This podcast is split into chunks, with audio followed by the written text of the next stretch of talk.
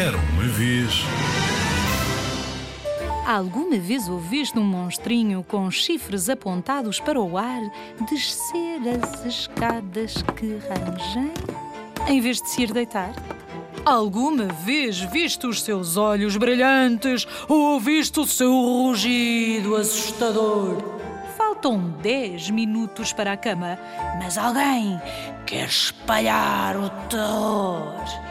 É a Chinfrim, um pequeno monstrinho de barriga peluda e muito traquina. Faltam 9 minutos para a cama e ela põe-se a comer gelatina. Catrapim, catrapam, catrapum. De onde virá este barulhão? Faltam oito minutos para a cama e a chinfrim só quer diversão.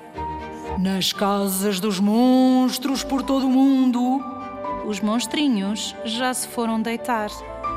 Como faltam sete minutos para a cama, a chinfrim decide para o quarto voltar. Ouve-se à janela e no chão vê-se uma silhueta torta. Faltam seis minutos para a cama. Mas quem apareceu à porta? É um grupo de monstrinhos. Querem fazer uma enorme festa. Faltam cinco minutos para a cama, mas não têm sono, nem sequer para uma cesta. A babum faz o pino. Catrapum, pum, tum.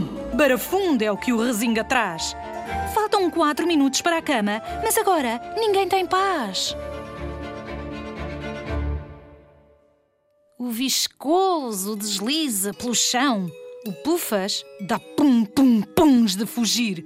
Faltam três minutos para a cama. Acabou-se! É hora de dormir! Grita a chinfrim. Envergonhados e já cansados, cada um se arrasta para a sua casinha. Faltam dois minutos para a cama e a chinfrim fica, uf, finalmente sozinha. Ela sobe as escadas para o quarto, até se esquece de assustar. Falta um minuto para a cama.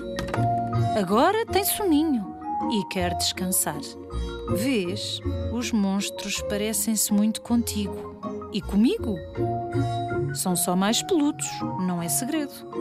Quando vão para a cama, ficam ensonados e já quase não metem medo. Rhiannon Fielding e Chris Chatterton. 10 minutos e cama, monstrinho querido. Edição Nuvem de Letras.